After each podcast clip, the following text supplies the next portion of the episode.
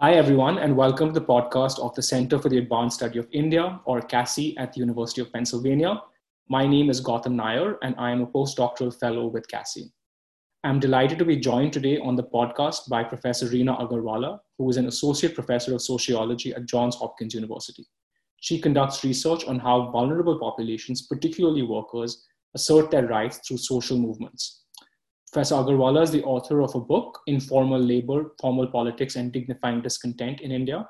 And she is at work on a second book titled Managing Immigrants, sorry, Emigrants, which will be the topic of our conversation today.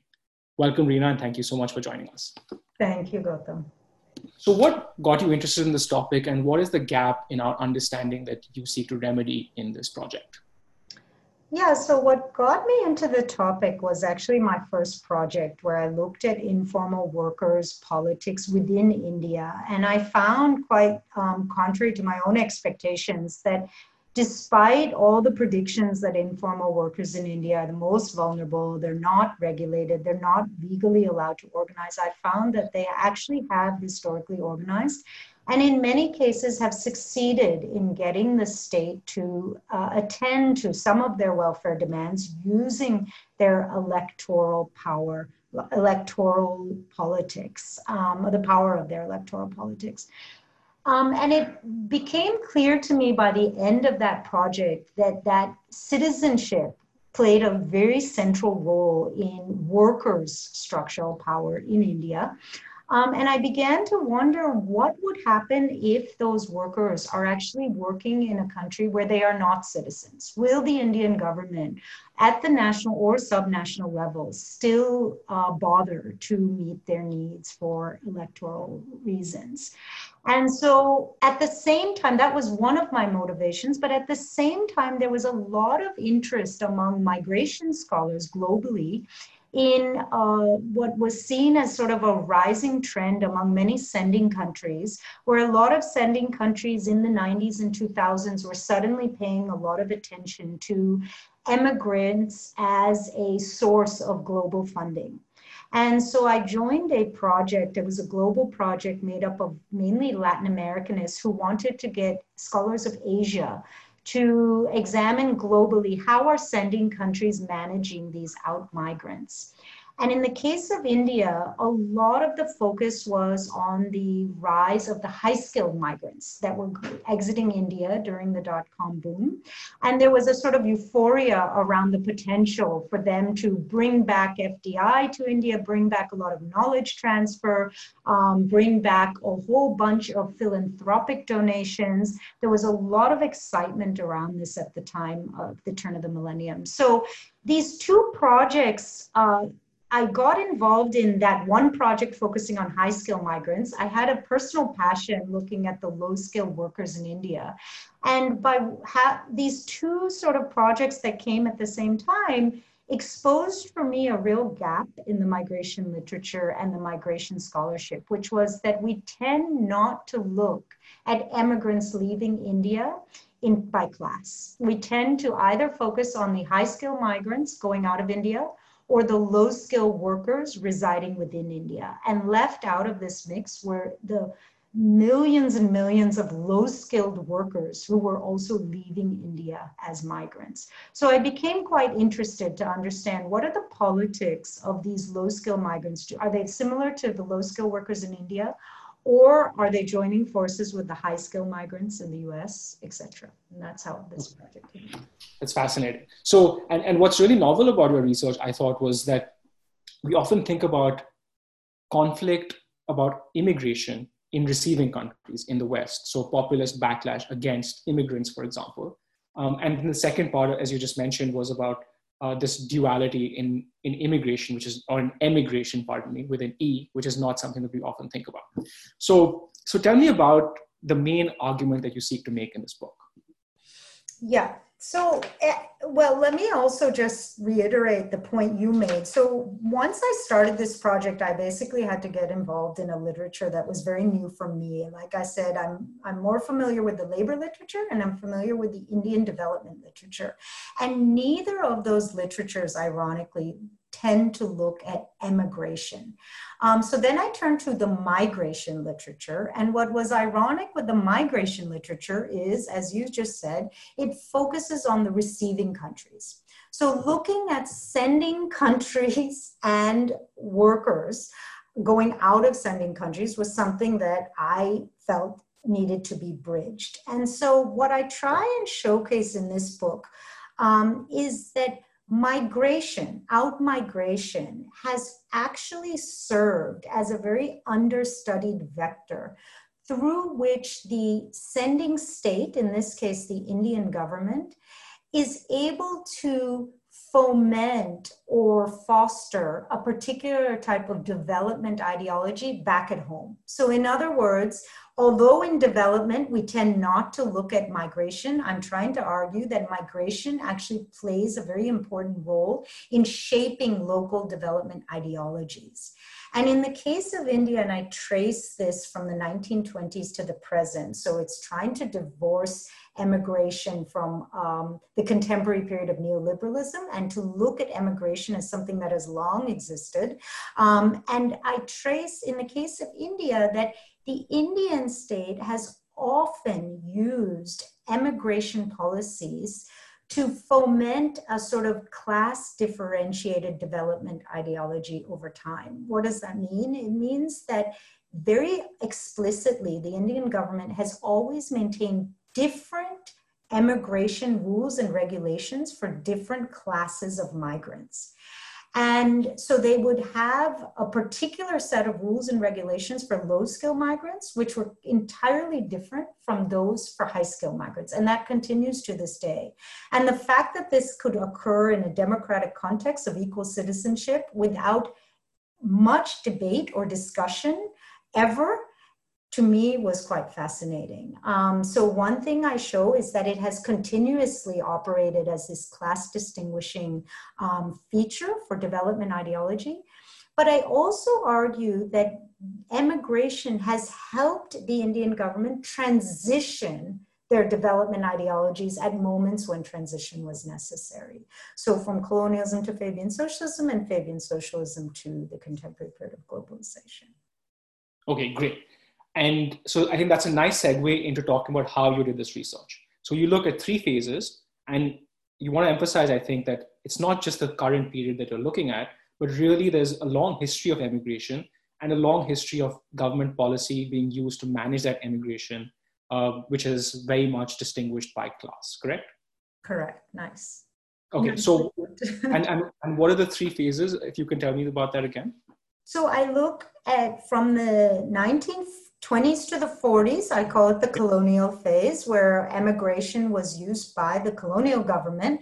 Low skilled and high skilled emigration was fostered and facilitated to foment capitalist accumulation back in the empire, of course. But the next phase is then the phase, the regime of uh, Fabian socialism, which takes us from the 40s through the 70s. Um, and that was an era where actually the Indian government explicitly forbid the emigration of low skill migrants in order to retain its image locally as a protector of vulnerable labor, as well as its global image as a self sufficient nation that doesn't need to rely on other countries for employment. Um, but what was also interesting about that phase is while they forbid low skilled immigration, they allowed high skilled immigration to take place. So this was an explicit distinction on class in terms of your right to move, which is a constitutional right, as we all hear about today locally, but yet they forbid the external right to move for low skilled migrants. Um, they allowed those of high skilled migrants, but they had a quite a distinct policy for the high skilled migrants that once they left, they were ignored. So they were not a group that was fomented as a political actor that should then be encouraged to give back to India. It was a group that was seen as you've left India, good riddance. Um, and then the third phase comes about from the 1980s to the present, and that is the phase of globalization and liberalization, which actually started, as we know, in the 80s, not officially, but slowly. And migration, once again, had an important role to play in that transition. So it was in the early 80s that low skill migration was, on one hand, legalized but contrary to popular belief, it wasn't just a easy liberalization. It was in fact a very, very restricted and government regulated legalization. So entire institutions and policies were put into place to completely control who gets to go, where they get to go, a very, very arduous process of getting stamps and clearances in your passport to, you know, um, in order to leave. All of that was only subjected to, again on the low skilled immigrants. Meanwhile, the high skilled immigrants were not only still allowed to leave, but they were actually encouraged, recognized as a political actor, and then encouraged to give back to India. So there was a huge amount of new bank accounts, new schemes, new bonds, specific, even the category, the term, the legal term, NRI, was developed to create a political actor and bring back what was hoped to be their economic returns. In effect, what actually happened was that the economic returns from the high skilled immigrants have been quite low, especially compared to other countries, but the social and political returns have been quite high. So they have had a high degree of social remittances that include knowledge transfers, advice on deregulation, advice on privatization, advice on reforming India's tax codes so that we could increase philanthropic donations, um, and of course, political donations for political parties. On the on the low skilled side, India has now become the largest remittance receiving country in the world. They get an enormous amount of remittances that have offset trade balances, they have averted crises after crises. Many state districts have 40% dependency on these remittances. The amount of remittance money coming in is higher than the software exports of India, um, but it is actually invisible. It's tagged as a line of invis- called invisibles in the current accounts, and the people behind those remittances have absolutely no voice or visibility. Right. And uh, what was the figure again of the amount of remittances, just to bring that point home? Oh, uh, I believe now it's about fifteen billion dollars. Okay. I have to actually look it up now. I had it in front of me, but um, it is the highest in the world, and it has been for some years now. Okay. Um, and you use a very sorry, it's seventy-two billion. Right, right. Um, seventy-two billion dollars, and and you use a very wide variety of data sources in order to make these points. Correct? Can you just describe some of that work? Yeah, so I, again, because the migration literature has focused so much on this so called sort of post 80s, post 90s neoliberal era, what I wanted to do was divorce migration from the neoliberal era. So the first thing I do is an archival analysis from the 1920s to the present, where I looked at every single parliamentary debate, presidential speech, and budget of India at the national level to understand what was the state discussion what was the statecraft going on in fomenting these very class distinct immigration policies over time? Then i looked i did interviews in-depth interviews with government officials at the national level, but I also went down to the subnational level because although the national level is in charge of immigration policies and citizenship, it's the subnational level that is in charge of welfare, labor, as well as cultural and social identity making. Um, so I looked, I then did in depth interviews with government officials and I looked at three states Kerala, UP, uh, sorry, not UP, Kerala, AP, and Gujarat. And then I did um, about 65 interviews with low skill migrants of organizations in uh, that had gone to the Middle East. And I did about 75 interviews with high skill migrants that have formed organizations in the US. Um, and then finally, I supplemented all of that with interviews, about 20 interviews with recruiters. So, recruiters are another set of actors in the migration industry that are completely invisible, and there's been very little study on them. It's not the absolute topic of the book, but I felt I had to include them in order to understand because all the interactions that happen between the government and low skill migrants happen through this middleman of the recruiters, which okay. are. And where do you see uh, still major gaps in our understanding of immigration. So, where would you like more work to be done uh, based on what you found so far? Yeah, so I think the thing that has blown me away the most, maybe this is not a call for scholars, but a call more for the activists, is that the gap in politics between labor activists and labor scholars versus migrant organiz- migrant activists and migrant scholars. The two do not speak. And I found that mind blowing, especially because I come from the labor world. Um, I, I started by talking to unions, and unions just don't uh, recruit migrant workers, immigrant workers who leave India. They don't view them as laborers. They don't view them as having the same needs as in, as domestic workers. Similarly, migrant organizations don't identify as workers they, their identity is very much framed as we are migrants, we're immigrants, um, we're, we're heroes, we're almost like war heroes. They, they side more with teaming up with veterans, war veterans, than they do with domestic laborers. So I think one of the sort of startling gaps for me, less in knowledge creation and more in politics, was this complete gap between um, the framing of two types of workers um, between migrant workers on one hand, international migrant workers on one hand, and domestic workers on the other. Um, and in both cases, they could be migrants. It could be domestic migrants versus international migrants, but they don't meet. Um, and I found that quite startling. It's it's not an area that I get into in the book, but I think it's an area that needs to be bridged um, between labor scholars and migrant scholars, as well as labor activists and migrant activists.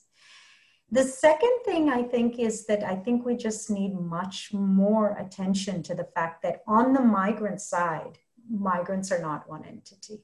That the government has, for you know, nearly a century, been seeing migrants as two distinct classes. They've imposed distinct regulations on two groups of citizens just by base on the basis of their class. And that is something that is not allowed in any other sphere of Indian politics and somehow is allowed in the sphere of migration. And I think we need much more work to be done on exposing the class distinctions being made among migrants from a policy perspective and why that's happening, and more sort of pushing for public contestation of that distinction. Great. So I think we'll stop there, Professor Agarwala. Thank you so much for a very enlightening talk and podcast, and we look forward to reading the book when it comes out in Thank print. you so much.